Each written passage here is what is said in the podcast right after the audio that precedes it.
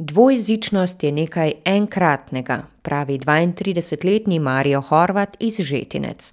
Življenje brez izmenjujoče se rabe slovenščine in nemščine, ki v njegovem domu poteka povsem spontano, si sploh ne more predstavljati.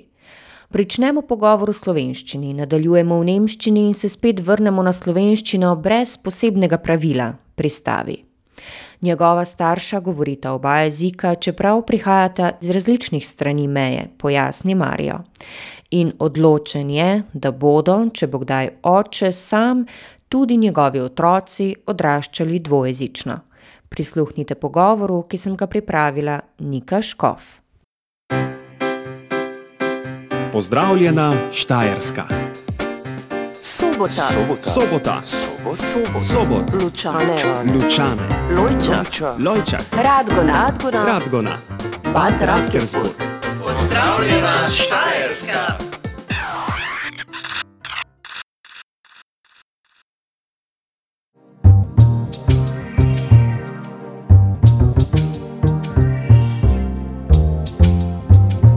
Agora divan. Vsak dan od 13 do 15. Novinarji smo tudi v prostem času pozorni na zanimive zgodbe iz regije, ki ima mesto v našem programu. Tako sem pred časom na zabavi v Radgoni spoznala mladega dvojezičnega Maria, s katerim sem se po nekaj izmenjanih besedah ujela in odločila, da gre za zgodbo, ki si prav gotovo zasluži svoje mesto v programu Radia celih pet. Mario, bil si rojen v Murski Soboti, veliko večino svojega otroštva pa si preživel v Žetincih po selitvi iz Prekmurja v Avstrijo. Ko sva se spoznala, sem potrebovala nekaj časa, da sem ugotovila, da si dvojezičen, pogovor v slovenščini nama je na tisti zabavi tekel zelo spontano, prišel in obiskal si jo s Tinkaro, ki je tvoja trenerka, Tinkara Frangež ima v Radgoni svoj studio, fitnes studio, gimnazium, o katerem smo že poročali. Torej nekako sem, čeprav sem domača v tem obmejnem območju in se znajdem tudi kdaj v dvojezičnih družbah, sem pričakovala, da gre za slovensko družbo. in po nekaj izmenjanih besedah sem seveda izvedela, da pri tebi ni tako, da si aktivno in od rojstva dvojezičen. Ja, to je res, moja mama je prava Goričanka, jaz sem se tudi narodil, še v Soboti, ata pa je Avstrijec, on se je rodil v Radgoni, v Radkersburgu še. Potem po nekaj mesecev so se pa v Radgono v Žetnice preselili pa sem, ja, tam odrasel z mojimi staršemi pa z mojo sestrično, ki ne govori slovensko. In tudi ne, njena mama, katera je sestra od mojega očeta, od mojega ata. moj ata pa ful govori slovensko, on se to tudi naučil od staršev, od sosede, pa je to tudi živel pa še danes živi pa tudi fejst rad govori slovensko. No, to mi je zanimiva ta informacija, ki si jo sedaj predstavil, torej tvoj oče in njegova sestra iz iste družine, en govori slovensko aktivno, rad, in seveda tudi v svoji družini, tebi je predal to znanje ob tvoji mami, ki prav tako seveda govori slovensko kot, Slovenka Goričanka, Prekmurka. sestra pa ne. Ja, to je res, vse mi je ata razlagal, ker so njegovi dve sestri tudi govorili slovensko, ko so še mali bili. Ker atijeva mama je Štajerka, ona je, z Naselverk. Samo so potem, ko so starejše postali, so se malo tega nekako v kraj potegnili, kako naj razložim. ker v njenih časih je še ne Slovenija bila, je še Jugoslavija bila. In v našem kraju je pač to še danes, pri mladih v glavi jugo. Pa to je vse slabo. Ko je Jugoslavija bilo, je vse slabo bilo, ker ja, življenje je drugačno bilo. In zato so tudi ne ščeli, da bi se jaz slovenščino naučil. Moja mama pa to ni pestila, pa je gledala, pa res verjetno vsak dan z menom slovensko govorila. Tako pride to vendar od tega, ker čim manj ljudi tu v naše okolje slovensko govorijo, ker je pač Jugoslavija bila in to je vse slabo za te ljudi. Torej, manj ljudi, kot govori slovensko, bolj je to nenavadno, bolj je to nekaj obrobnega in seveda to opažamo z leti. Število ljudi, ki govori slovensko, upada. Priznati moram, da sem vedela za starejše osebe, ki še vedno govorijo slovensko. Sem pa naletela pogosto na mlade, tvoje generacije, se pravi, sedaj si star devetindvajset, torej govoriva o, mladih odraslih, ki so z menoj govorili o tem, da je v njihovi družini bila prisotna slovenščina, da so slovenskega rodu, vendar da sami ne govorijo niti besede. Ja, res, ne, starejših, tudi od moje sosede ali prijatelje, starše, vsi govorijo slovensko, ker so dvojezični gor rasli v našem okolju. Ja, mladi, kako sem kot sem pa rekel, pa ni. Šoli je ni trebalo, to je v mojem primeru zdaj danes največji problem, ker se v šoli ne morejo učiti slovenščino. In doma so starši tudi rekli, da ni treba, samo zdaj v naših letih pa bi radi znali slovenščino, samo ja. Zdaj, zdaj se njim več ne da, ko bi se naučili znova, ne. Da se neka leta, leta, ja, v življenje prišli pa je pač žalostno, ne. Ja, in usvajanje novega jezika z leti, ko nisi več otrok, je veliko zahtevneje, ne, ne več tako preprosto in zahteva kar velik trud in angažma. naj omeniva, da je to sicer v Radgoni oziroma v Lafeldu, v Potrni, v Pavlovi hiši mogoče, da ponujajo tečaje slovenščine. Kakšna je bila pa tvoja izkušnja? prej, ko sva govorila pred intervjujem, si omenil, da si tudi ti poskusil s formalnim učenjem slovenščine. Ja, sem tudi, da se naučim, pisanja pa to, samo mi to ni všeč bilo, jaz sem vedel, pa še danes vem, da vem govoriti in meni to všeč in zadosti. zelo rad sem v Sloveniji, imam še tam družino, nekšno žlahto, prijatelje, malo kmetijo tudi v Sloveniji še obdržimo. In ja, gnezdenje meni to vse, res vse za življenje, ko jaz dvojezični živim, pa nisem gor rasel, tako. Ja, to je kul, to je nekaj, enkratno. Ja, ka drugi ne razumejo, kako lahko, ne. Samo to gre, ja. Meni je najtežko slovensko govoriti ali pa avstrijsko ali ne preprodim, da moram, kako sem ti prej že rekel, doma mi oboje jezike govorimo. Tako, to ni kaj ekstra, nekaj enkratno pač, ja. Ja, in sedaj na tej točki me zanima sicer več stvari, upam, da jih tekom najinega pogovora še nagovoriva, sedaj bom pa zagrabila prav to, kar si nagovoril sam. Doma govorite oba jezika. Pogosto se zgodi, da otroci, ki so dvojezični, odraščajo s staršema, ki govorita vsak svoj jezik.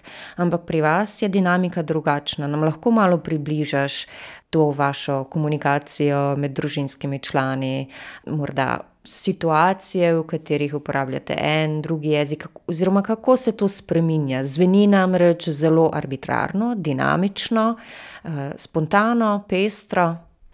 Težko to tako, razložiti, to je zelo, zelo dinamično. Pride, kot pride, začnemo v nemščini in preskočimo slovenščino pa, pa nazaj v nemščino, Ne bi vedel, zakaj, samo je tako. Če se, pa to je ni samo pri nas doma, to je še pri starših tu v okolju, kako si rekla, rekla, v Žetnici, v Potrni pa tudi v Dedanici. To starejša generacija tudi tako deluje, ja.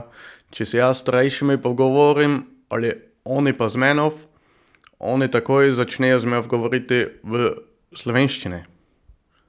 Ti takoj: "Hej, kako si, mali Karli," ali kako, ali pa te se pa menja v nemščino. To je, če nekdo poleg stoji, ko ne ve slovenski jezik, on ne ve, za kaj se gre ali kaj se zgodi. To je, ja, to moraš znati. Tako kot imajo jeziki svoje besede, imajo svojo melodijo, imajo svoj zven, imajo svoj tempo, način, na katerega se govorijo, mesto v ustni votlini in mišice, ki jih uporabljamo na obrazu, ko ga govorimo. kakšna je razlika za nemščino in slovenščino zate, morda tudi čustvena, v vsakem jeziku namreč, lahko pridejo do izraza druge stvari, pogledi na svet morda, koliko je zate to relevantno in, ja, kako se zate slovenščina in nemščina razlikujeta? Ja, fejst, ne, ker Avstrijci čisto noče govorijo kot Slovenci, ne. In tudi se to sliši, tudi pri meni se to fejst sliši, če slovensko govorim. Slovenci takoj, merkajo, da sem ni pravi Slovenec, ja. Jaz sem, v Avstriji šolo hodil pa sem se vse toga naučil, kot se res, nemščina govori, ja. Na ko moram paziti in, in, in vse to in, in to se pri meni tudi čuje, ne, ke sem ni stoprocenten Slovenec, ja. In to je pri vseh jezikih to, ja. Jaz tudi angleščino, govorim in oni tudi takole, merkajo, da sem ni Anglež. To pač je, to moraš po mojem res fejst trenirati ali res dolgo tam živeti, ke ko to izgubiš, ne, te razlike, ne. Kot se nekaj reče ali, ali kot si rekla, kot se glasuje pa to vse, ne. To so razlike, ne, od vasi do vasi morda že, ne, taka, ja. Prej si nagovoril, da je dvojezičnost res bila nekaj, s čim si odraščal, nekaj, kar, tudi tebe dela za posebnega, enkratnega, zanimivega in seveda omogoča pogled na svet, ki je nekoliko drugačen od, tistih, ki dvojezični niso. In na tej točki sem še nekoliko radovedna, kar se tiče tvoje družinske zgodovine, povezave s slovenščino. Sprva morda tiste, ki je predhajala tvoje rojstvo, denimo spoznavanje staršev, premikanje čez meje tvojih svojcev in kakšne zgodbe si morda slišal in sporočila, ki si jih iz njih pobral? Ja, dosti se sem od tega naučil, ke samo vem, da starši od mojega ata, njim to ni pasalo, ko moj ata si našel Slovenko. Ker pač Jugoslavija, vse je tam slabše, moja mama je res prišla od ene male kmetije. Tako da, ja, to je težko bilo, niso se dosti pogovarjali. Samo ko so pa skupaj prišli, pa so se razumeli. Je meja zmes bila, samo itak vsi so slovensko govorili in so se razumeli, ne. Tudi če en kraj zdaj bolj po štajerskem vleče, drugi bolj po prekmurskem, goričko, so se razumeli in, ja, so skupaj prišli nekako, ne. Tudi če so ne najboljši cajti bili za to, ne.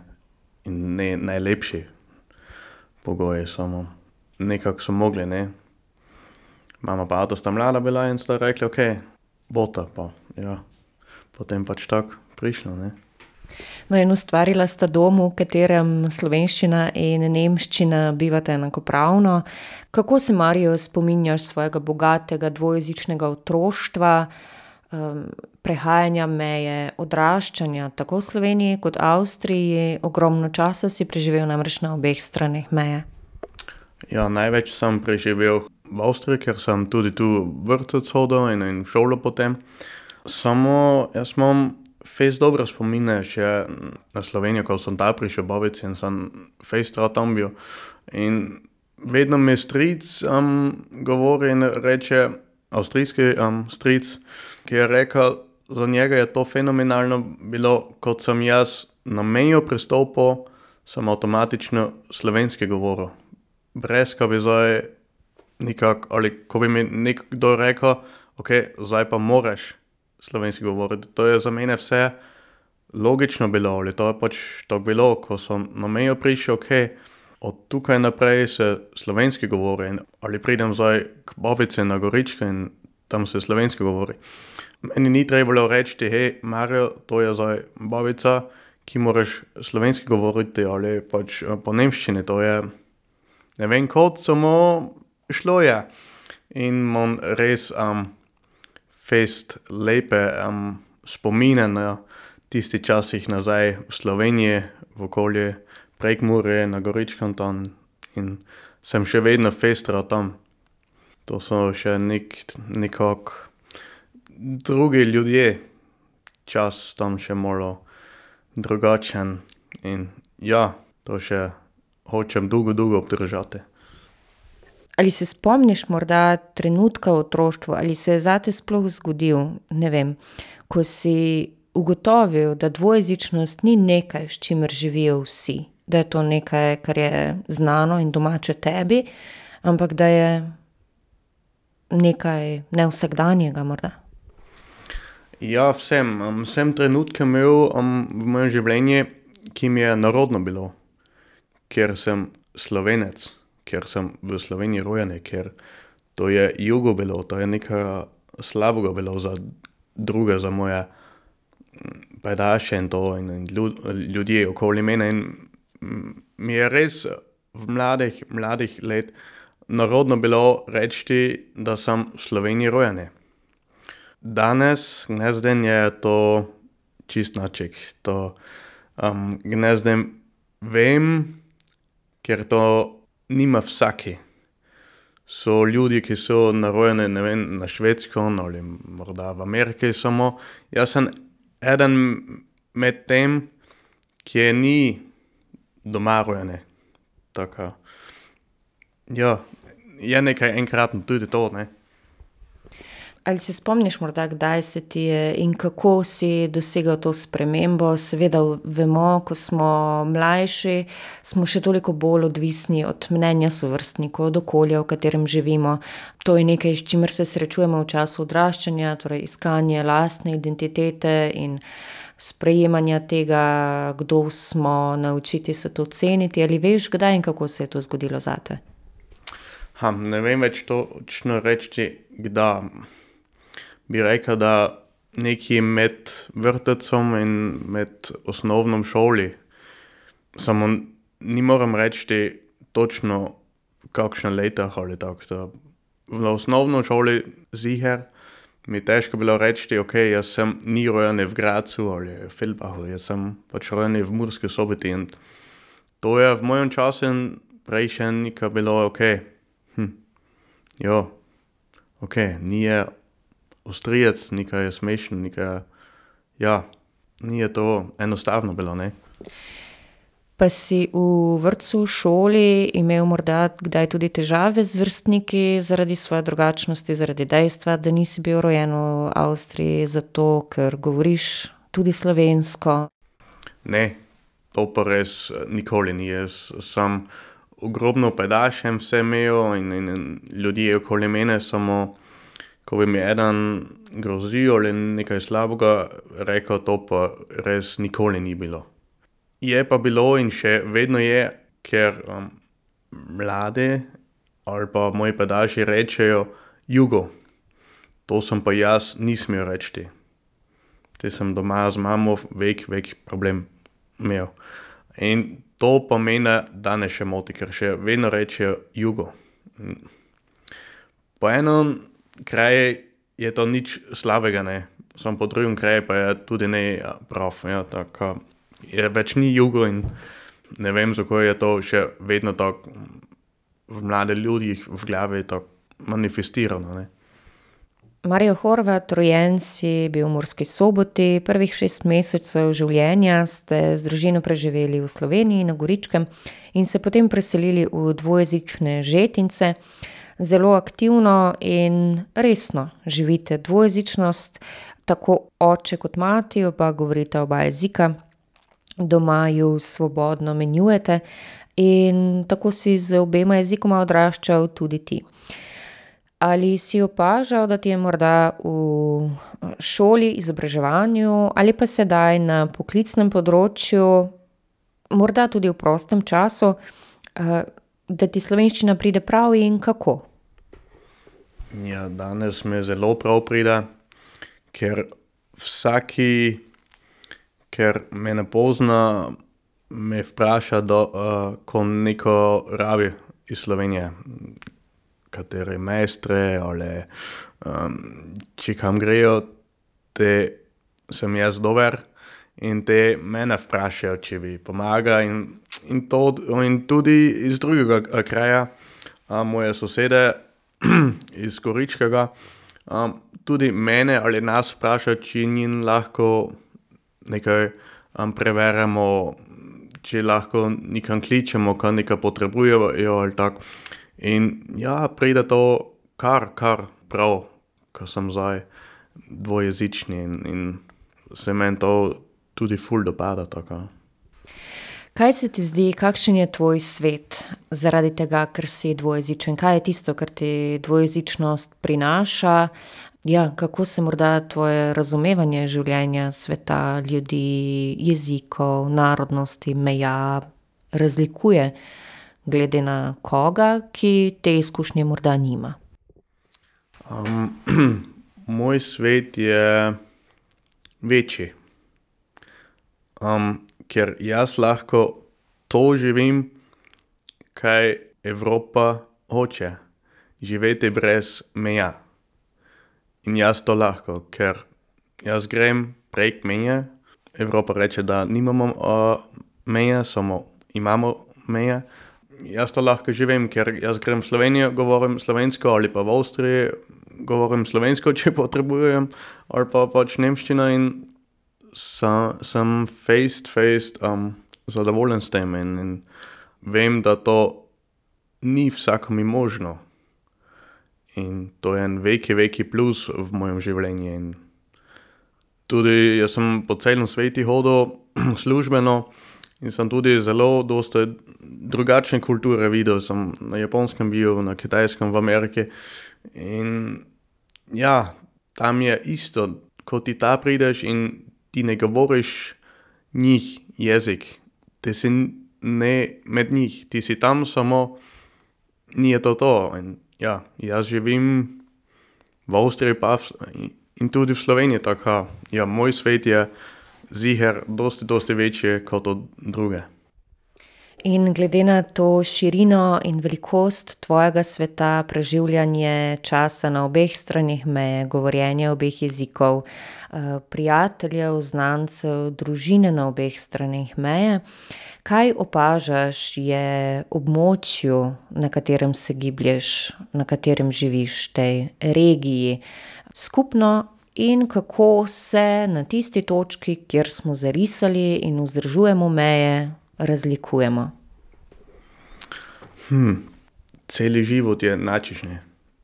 Hrana je načišna, jezik ja ne je načišen, sem tudi živel tam v Sloveniji, v tom kraju, kako se jaz gibljem, je še bolj pomole, več druženja med sosedom, med pedašem. Praznike, ostrice, noček, um, kako se reče, praznujejo kot slovenci. In ja, so ogromne, ogromne razlike, tudi kot se oblečejo. In, in, ja, cel život, cel dan. Ali je kateri izmed načinov tebi bližji, ali med njima izbiraš, jemlješ tiste koščke, ki so tebi bolj pisani na kožo? dobro vprašanje. Hm. Verjetno ja, samo ne bi zdaj mogel reči, katerih, ker nikoli sem se to ne vprašal ali na to mislil. Res težko zdaj za mene. Mislim, da ja, ker to drugi verjetno bolj vidijo, samo jaz zdaj v tom v tem trenutku ne. Mario Horvat, govorila sva o tvojem odraščanju, dvojezičnosti, družinski zgodovini, ki je močno prepletena z obema jezikoma, z obema državama. Zanima me, sedaj se bližava koncu najinega pogovora, kaj je tisto, kar bi si želel, da se v regiji, ki leži na meji, govoriva Radgona, Gornja in Radgona, o potrni, žetincih, dedincih, pa potem na drugi strani meje na Prekmurju. Kaj bi si želel, da se še tukaj omogoči ali pa vzpodbuja, kar se tiče čezmejnega sodelovanja, prijateljevanja, izmenjave jezikov, kultur, hrane, skupnih praznovanj, kje vidiš priložnosti in kje vidiš ovire, kot jih opažaš sam? Ja, kot sem že rekel, jaz mislim, da je največji problem, ker se v šoli ne učimo slovenščino, zdaj glede na, na Avstrijo. In tudi v drugem primeru, prej, kot sem jaz to slišal, so Slovenci še se naučili um, nemščino, zdaj pa več ni, samo več angliščino. In to je za mene ena točka, kjer je ne vrede. Mogli bi se mladince v šoli res naučiti samo basics slovenščine, isto kot um, na koroškem italijansko. Ja, mi tukaj živimo na meji, kremeje, samo politikam nam reče, da več nimamo meja. Tako da, kot so lahko ni meja, če pa imamo še največjo mejo med jezike, to je v mojem primeru ni ok, samo to je ena politična stvar, ki jo jaz ne bom mogel rešiti. Kaj pa je tisto, kar se ti zdi, da ti lahko rešiš, oziroma k čemu lahko prispevaš in kako to delaš v svojem vsakdanu? Ja, jaz bi to lahko samo tako rešil, ker mojemu pajdašu rečem iz Avstrije, gremo v Slovenijo nekam na ne vem, ja, na neke veselice ali na druženje, in, in ker se tako meje nekako zgubijo, ali kako naj rečem. Um, ja, preselijo, samo to mora vsak še za sebe znati in tudi te živeti in, in delujete. Ja. Mi tudi pravimo z gasilcem se podružiti, ja. gasilci Bad Radkersburg in uh, gasilci iz Gorne Radgone. In je tudi ni enostavno, ker to so različni misli in kulture, ja. So samo, samo par sto metrov med njih. Ja. Tako na področju svojih hobijev, kot s svojimi prijatelji si torej prizadevaš presegati meje. Zanimivo pa se lahko vrneva torej tudi na točko, kjer sva pogovor začela, ali pa točko, na kateri sva se pravzaprav spoznala, in osebo, ki je to omogočila, Tinkara Frangež, Radgončanka, tudi z njo govoriš slovensko in nekako naju je povezala in omogočila ta intervju. Na kar ciljam je to, da tudi z njo ohranjaš slovenščino in da je to eno izmed sodelovanj, morda celo prijateljstev, ki presegajo meje, s katerimi ljudje tukaj ob mejni črti živimo. Ja, po mojem, Tinkara to res živi, da njega meja. Ona res hodi fez dosta. Um, v Avstriji tudi ima tam službo in že imela tam službo. Samo po mojem, ona to res živ, uh, živi, ker je tudi ne uh, strah nekam v Avstriji na kakšno veselico ali, ali na nekšen parti iti. In, in ona to res živi in, in več o takih ljudih bi trebalo, ki hodijo prek meje in se tam pridružijo, itak, če so različne jezike. Marijo Horvat, kot sva govorili v današnjem intervjuju, je torej slovenščina nekaj, s čimer si odraščal, prav tako nemščina in zares zelo spontano, aktivno živiš dvojezičnost v svoji primarni družini z očetom, mamo, starimi starši. Zanima me, ali razmišljaš o tem, kako boš slovenščino, če se boš odločil imeti otroke, predajal njim. Ja, čisto isto, kot je a, moja mama pri meni. Tako da, če bom kdaj postal oče, um, bodo prišli k moji mami in bodo mogli govoriti um, po slovensko, tako da bodo ziher tudi odrašli dvojezično.